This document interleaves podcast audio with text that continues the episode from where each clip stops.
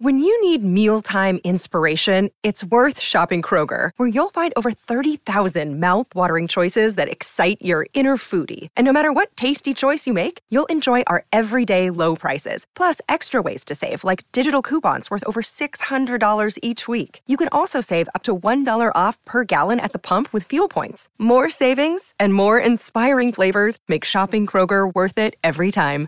Kroger, fresh for everyone. Fuel restrictions apply. When people talk about the Beatles today, it's often as if they sprung out of nowhere. And while it's true that they were revolutionary, radically changing the popular music landscape forever, they did not exist in a vacuum. They, in turn, were influenced by the musicians who came before them, particularly by black American singer songwriters such as Chuck Berry. This week's guest is a man who has experienced chart success himself, Peter Hooton of the Liverpool band The Farm, who, as chair of the city's Beatles Legacy Group, is determined to give credit to the musicians who inspired them. I'm Laura Davis. And I'm Ellen Kerwin, and this is Beatles City.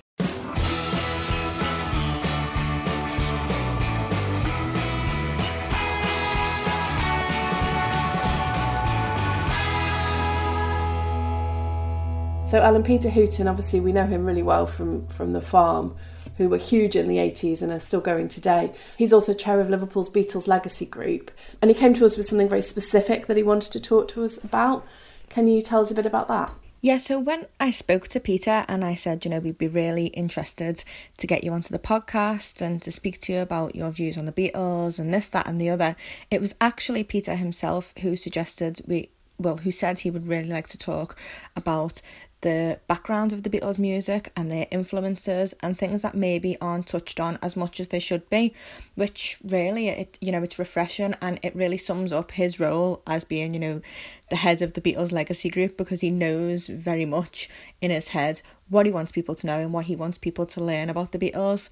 And it's also about you know what people can find find out about the Beatles throughout the city. So you know where they can go to find out about their influences so it's it's really really nice and it was refreshing to have somebody almost um dictate how they'd like the episode to go which which was lovely and it was nice to hear something a little bit different to what we've had on the podcast before. Yeah and, and obviously that's a subject we want to explore in future episodes and actually talk to some of the black musicians who were in liverpool at the time so, Peter himself is a musician. Do you think that gives him a unique perspective? Well, when we talk about the Beatles, we talk about it from a fan perspective, and you know, we're really interested in the music and the band as a whole and the history and all that sort, sort of stuff. Whereas Peter, being a musician himself, he obviously has a very different outlook on it, and it's still a very positive outlook, but it's just, it's really interesting to see how another musician from the city thinks about the music that they created and you know the band as a whole. It it's just it's nice to listen to, and it's especially good that he is now out there and he's promoting them because he's got that specialist musician knowledge and he's you know he knows what the Beatles would have been going through at their time. So it's nice that he can talk about, you know, what it would have been like in America and what it would have been like in the city and really touch on those aspects of it.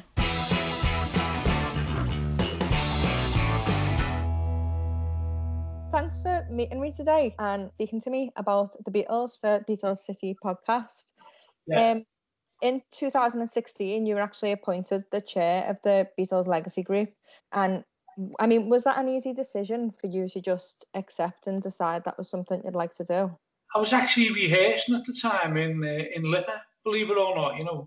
And I got a phone call through from um, Kevin McManus, who's the uh, head of um, the Liverpool Music Office for the City Council. He hadn't taken that appointment at that time, but he just he, he was working on the music side of things, UNESCO, um, and he just said, "Oh, uh, Joe Anderson's going to ring you up in a bit. Uh, be expecting a call off him because I don't usually uh, answer my phone if it's I don't recognise the number, you know." And um, so he rang up and just asked me if I'd be interested, and I think I said yes straight away. You know. Was it I mean, what was what was your first thought when he asked you? Did you ever think, "Oh, this would be too big of a job," or were you were you happy that he'd considered you? Uh, I'd been to um, the launch of the economic report at the city council on on the Beatles tourism industry and its effect. Uh, and I'd also once been on a coach with Joe Anderson when we went down to London once. I'd sang in my life after a few drinks. so I don't know whether these things had any um, impression on him, you know. But I mean, I I didn't know what it entailed at the time. Uh, and he said basically be looking at how uh, the city reacts to a tourism strategy, really regarding the Beatles, you know. So I mean, I was I was honoured to to to uh, do it, but basically, I'm just I'm basically the chair of a group of people who um, are very influential in the city. People like you know from the museums, from Marketing Liverpool, from uh, various places, you know. But from the university, the one thing they haven't got is a commercial interest in the Beatles as such. So the idea was it to was it to be totally independent, you know. Yeah. Um, so I mean, it's it, it's it's. I think I haven't had an office as such. You know, we we meet fairly regularly, like, but obviously, uh, I you know, I think in the in the mainstream of things, it's about getting the um, you know the Beatles story across to people, where they came from, uh, what influenced them, and that that to me is the Beatles legacy, because a lot of a lot of people don't you know they might know a little bit of the history about the Beatles. Obviously, they're from Liverpool. They played in the Cavern a lot, you know, but they don't. I don't think unless you really read into it, you don't get a sense of what influenced them, you know, and that's what interests me. Uh, and I want to, in the future, I want to be coming, going to museums and going to the likes of the Beatles story and places like that, where it's it's there in black and white in front of you, the type of songs that influenced uh, Lennon, McCartney, and Harrison, you know. Well, that that's what you sort of bring to the table, isn't it? You, you're a musician yourself, so mm. you've got that sort of outlook on it, and you you're obviously really interested in what influenced them and the the real sort of musical side of it. Do you yeah. think Liverpool maybe doesn't, you know, play enough on that side of the, the legacy? I, yeah, I don't think. I mean, there's obviously there's been a lot of written about uh, R and B influences on the Beatles, uh, but I think I think generally in the in the city and and worldwide, I don't think people realise the extent that black music uh, had on the Beatles. You know, and Lennon McCartney openly talk about it all the time, where their influences came from. You know, and which records that they were tra- trying to be like. But I think I don't think that story's got across. You know, I think now 2020, it's the perfect opportunity not to rewrite history, but to reassess the histor- historical aspect of it, you know. Yeah, it's, a, it, it's more, I suppose, shining a light on it, isn't it? You know, things that maybe hasn't come to the fore to the forefront in the past. Yeah, I think there's so much, you know, what what's been going on recently with, uh, you know, uh, Black Lives Matter and, and you know the uh, in racism in society, both in in the US and and the UK. I think it's brought it to a head, really, you know, because basically you could put on Twitter if there was no black music, there'd be no Beatles, and we know that because that's a fact. That's what John Lennon and Paul McCartney have both said numerous occasions. You know, without Chuck Berry, uh, without Little Richard, and without uh, Ray Charles, there'd be no Beatles because they were the they were the artists they were trying to emulate. People know the Elvis connections, but basically Elvis was was recreating black music, wasn't he? So. Yeah and John Lennon was always being interviewed and always saying, you know, uh, without they're the people that matter. Forget about Sergeant Pepper and you know the people that matter. That Chuck Berry's Little Richard, you know, uh, Ray Charles. So I think it's important that we that we emphasise that. And as a Beatles legacy, because of Liverpool being a port and because of those influences from all around the world, but particularly from uh, America, from R&B, in America, I think it's it's got to be emphasised. Also, the fact that there's lots of talk now about migration. Without uh, Irish migration to Liverpool, the Beatles wouldn't exist. You know, I think three out of the four had um, Irish descent.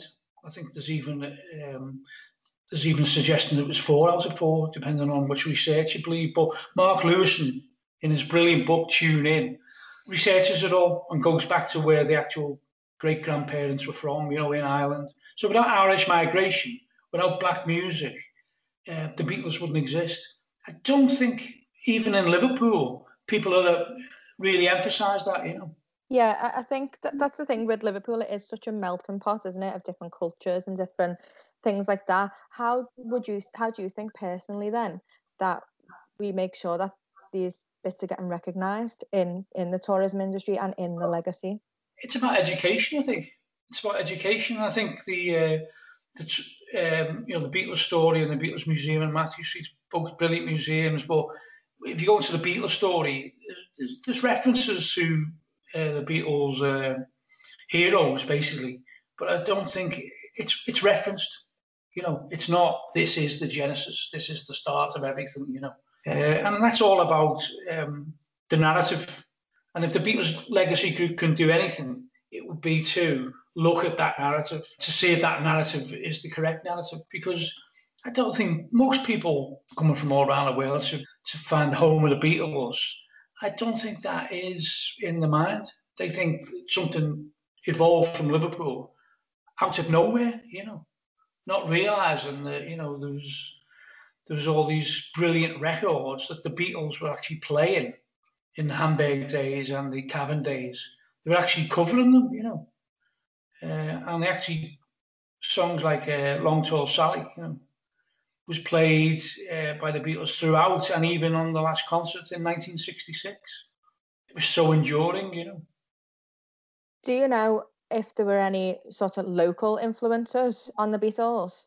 Yeah, I think you know there was there's been a couple. There was a documentary called "Who Put the Beat in the Mersey," which is about uh, black music influences on the Beatles. Now, people claim that they went to clubs in the uh, Liverpool 8 area and they were looking at uh, various black artists there and looking at different chords that they were using, not just from um, from Seaman, but you know, for people, musicians who were used to have parties there, and that.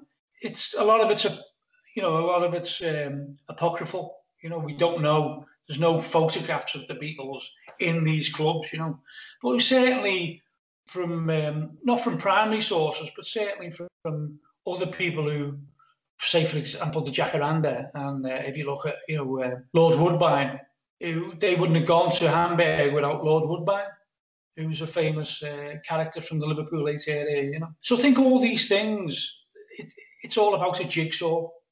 And it's it, if you if you're ever researching anything, you know, you've got to get uh, hopefully by cross-referencing an element of the truth. Now, there's a brilliant photograph of the Chants. uh, who were a doo-wop group from Liverpool 8 where eventually uh, some of them uh, became the real thing uh, that will, you know, most people in Liverpool know about because they were massively successful. But the pictured with the Beatles and Little Richard, I think it's in New Brighton actually. But the Chants are also another group who were written out of the story, really. Even though uh, Brian Epstein was representing them, I don't think they ever signed a contract with them, but Epstein was certainly representing them. Uh, and and the Beatles basically backed the Chants at the Cavern because they didn't have they were a doo-wop band. The Beatles played some of the music that they were singing, you know, and they played as the back backing band. Now, some of their stuff now you can get it on YouTube, and it's only had a few thousand views. You know, a few thousand views. It's been up for some of them have been up for eight, ten years, and that to me that's criminal because you hear those tracks and they're absolutely brilliant. Yeah, there's one called uh, "I Don't Care." uh, by the Chants, and it put it into YouTube. Only a few thousand listeners, but it's absolutely brilliant. And you can see why the Beatles are attracted to them because they were, they were black musicians, they were black singers, and and the Beatles had always idolised R and B artists in America. You know, that's who they wanted to be like. There's no doubt about that. And it's certain records which changed the whole outlook, whole perspective. Ray Charles is. Uh, song What Did I Say was released 1959, I think it was. And I think Paul McCartney, Mark Lewisohn writes in his book that Paul McCartney heard it on a, a BBC show on a Saturday morning, took a note of it because it, he was so startled by it and went out and bought it. Not many other people bought it in, in this country because it wasn't a hit over here, even though I think it was released over here. But it wasn't a hit, but the, Be- the Beatles became obsessed with that. George Harrison talks about going to parties in Liverpool with this record and making it people play it for hours on end. Records like that uh, were instrumental in the Beatles sound and shaping that Beatles sound, you know. Come, you know, knowing the music inside out like you do, can you hear really distinctively the similarities, or you know, if if people were to go back and to listen to those records that you're you're suggesting, will they also be able to hear the yeah, influence? Straight away, straight away. It's the rhythm of the track, Ray Charles. What I say, you hear the rhythm, and you just think the Beatles in the Cavern. In fact, they used to cover it all the time, you know. And there's other there's other tracks. There's um, there's a track by Bobby Parker called Watch Your Step. And uh, I didn't know about this till I saw a documentary called John Lennon's Jukebox. And John Lennon talks talks about the song. He said he was, you know, it was one of the great songs that, you know, he would carry around with him in his John Lennon's jukebox. And it's by a blues artist called Bobby Parker, who um, sadly passed away a few years ago. But they interviewed Bobby Parker as well. And they said, uh, you know, what you think of, uh, because Lennon says if you listen to Bobby Parker's Watch Your Step, it might sound a little bit, bit like I Feel Fine. And then when you play them next to each other, it's the same riff, you know. Uh, Bobby Parker had been in, influenced by other people. He'd been influenced by um, Dizzy Gillespie, the jazz trumpeter. So he'd got it from somewhere. So it was all passed down throughout the generations. But if you listen to that Bobby Parker track, there was certain a few few groups were doing it. I think the Yardbirds were doing it, and a few other groups did it. But the Beatles actually uh, and the Allman Brothers copied it as well. So lots of people were copying it. You know, Lennon uh, was quite adamant. He was saying basically, we took it. Bobby Parker, he was there getting interviewed for this uh, South Bank show, John Lennon's jukebox, saying, "Well, you know, man, I was flattered. I was flattered that the Beatles used it, but." I would have liked a little bit of recognition, you know, but listen to those two tracks side by side, Watch Your Step and I Feel Fine. And it's a revelation.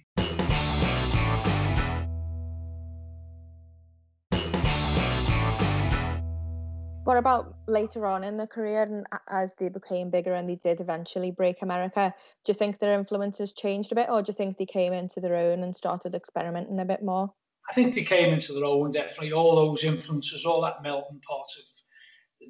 I'm talking particularly about the late 50s, early 60s, when basically they were covering a lot of other songs. They, they hadn't developed as songwriters. They really had, they were, they were in the, um, their apprenticeship period, really. So they were playing all of the favourite records from America, all these brilliant R&B tracks, you know. And then they actually put them on the first few albums, didn't they? It wasn't really till um, Rubber Soul and Revolver, which they really went into their own as uh, songwriters. So they uh, didn't tend to do uh, later on cover versions, you know. So as the career progressed, it was confidence as well. The confidence of doing your own songs. Because the Beatles were revolutionary in the fact that they were doing their own songs, you know. When they did that famous um, audition many, many years ago when they were turned down, uh, I think most of the songs, most of the songs, two thirds of them anyway, were cover versions. You know, because they probably didn't have the confidence because they probably thought the the people from Decca who were listening to it, they know these songs, so it's our interpretation of these songs. You know, uh, they'd already had "Love Me Do" and "Please Please Me" written, but they were, they didn't play them at the audition. You know. So when you hear the audition, you can get that on YouTube as well. The things they played they were turned down, and, and you got to say to yourself, well, you know, it's not surprising they were turned down because there was lots of groups doing these type of songs. You know, it wasn't, as you say, it wasn't until the later years that they really flourished and they had their own identity. You know. So do you think sort of Liverpool's musical heritage has been shaped by that? Has has been shaped by this a sort of similar idea of you know the, the apprentice period almost, you know, and go into the cavern and it everything being sort of replicated? Yeah, I think you know, I think it's it, it, you know, it depends who your heroes were. I mean, Lennon and McCartney's heroes were all these people I've mentioned, you know, and they wanted, you know, they wanted to be like them. And then when all of a sudden they were the biggest group in the world, it was probably a bit of a shock to them, you know. So a lot of groups in the, would have been playing in the cavern that would have had similar influences, but the difference between the Beatles and those, the Beatles developed this brilliant songwriting, uh, and it, it's about how they did that uh, and the influences that allowed them to do that. So they were touched with genius, weren't they? But they also had those the template to work from and the template was black music. Like the Beatles, are, I mean, they're always going to have their own legacy, but why do you think it's important that Liverpool really makes the links between itself as a city and the Beatles? I think it's important because you know there's been a lot of talk about recently about uh, Liverpool as you know a major slave trading port, uh, and Liverpool about about migration. You know, and I think we, in a way, we stand alone as a city in many respects because we've got people who are pretty progressive and saying our city was built on immigration, our city was built on migra- migration. So I think it's important that through education that people are aware of that because the young generation coming up they wouldn't be aware of that i don't think you know. So i think it's important that that message with irish migration and uh, and black music influences there would be no beatles. And i don't think i don't think many people say that i think lennon said it and mccartney said it and george harrison said it and ringo starr said it but not many other people you know and it, you know, it just depends on your perspective. But I think now, in the year 2020, with all what's going on with the pandemic and Black Lives Matter, I think it's a perfect opportunity to, um, to, to look at the narrative and look at those influences. I think it's a time now, a time for a period of reflection.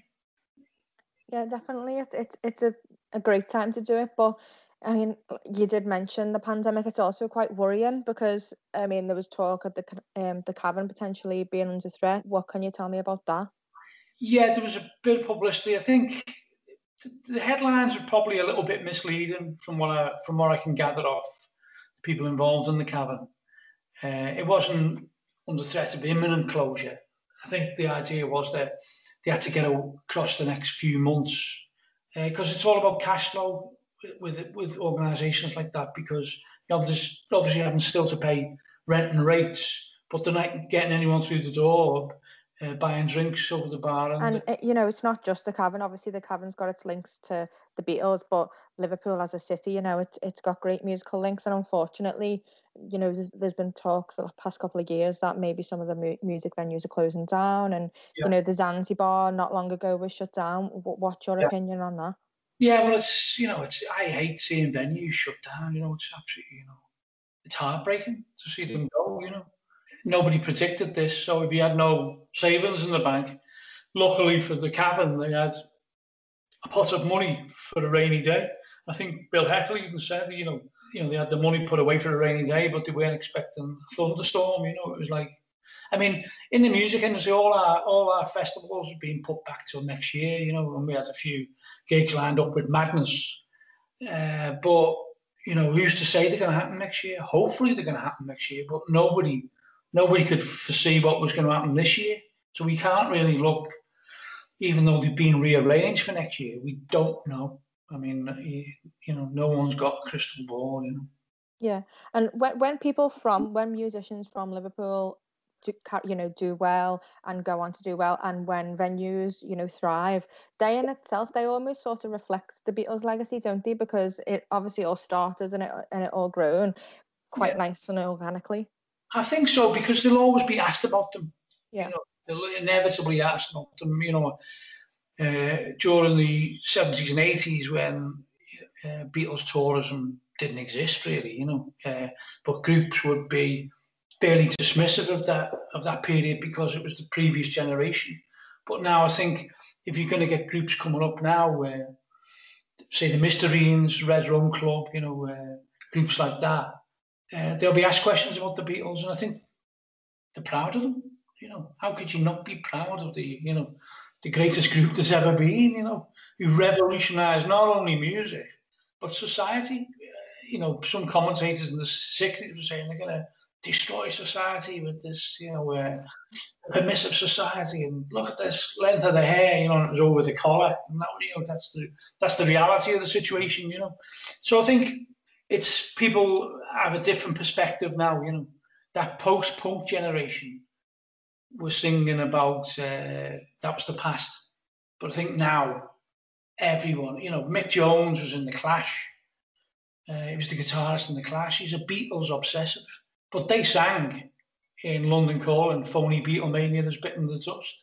you know, because that was part of their image and their fashion at the time. I think everyone now uh, realizes, you know, how unique and how um, important to society the Beatles were.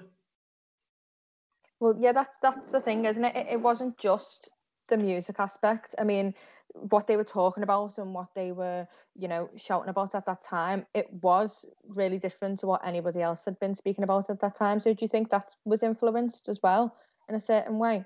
Yeah, certainly. Yeah, I mean, you know, a lot of the uh, a lot of the campaigns in the in the sixties for um, civil rights and also for you know uh, anti-Vietnam War or things like that. They always had a background there was always a Beatles song in the background, wasn't there? You know, so I think, yeah, it became part of the um, of the soundtrack for that generation. Really, you know, I I didn't I was aware of the Beatles, but you know because I'd I'd grown up in the uh, in the seventies, really, you know, uh, it wasn't until Paul Weller said go out and buy Revolver that I went out and bought Revolver.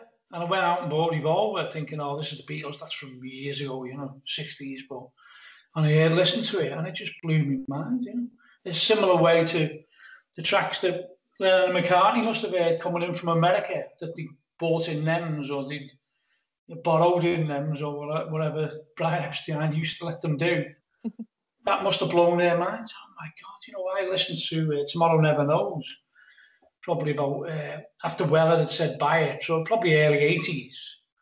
Uh, and I couldn't believe it. it. Just it was like it was, you know, changed my whole outlook on the Beatles, you know, and, you know, because we we'd been used to the Beatles hits, you know, the, the, the songs you'd always you'd always known, but Tomorrow Never Knows, you know, it was like uh, like nothing I'd ever heard before, you know, and that had been done in '66, unbelievable. Yeah. So, what else do you think? What's the next step, really? What would you like to see ideally after after the pandemic and hopefully when it, things start getting well, back to normal? Certainly, you know, obviously love the tourists to come back to the city. I think there's an, there's an opportunity here uh, for people to rediscover their own city as well. Because I don't think many people from Liverpool probably go to the Beatles story or the Cavern or the Magical Mystery Tour. I've done it recently. And they're eye openers, they're absolutely brilliant. A couple of years ago, I went with all my mates on the Magical Mystery Tour, and we had an absolutely fantastic day. It was a Saturday afternoon, and then we went to the cavern after the the uh, Magical Mystery Tour. And the cavern at four o'clock on a Saturday afternoon was absolutely ram packed. We were thinking it must be like this all the time, but we weren't aware, aware of it because it's usually tourists go on those things. So I think it's a great opportunity for not only the people of Liverpool to rediscover, you know, the, their own cultural heritage, but also uh, the people of the UK.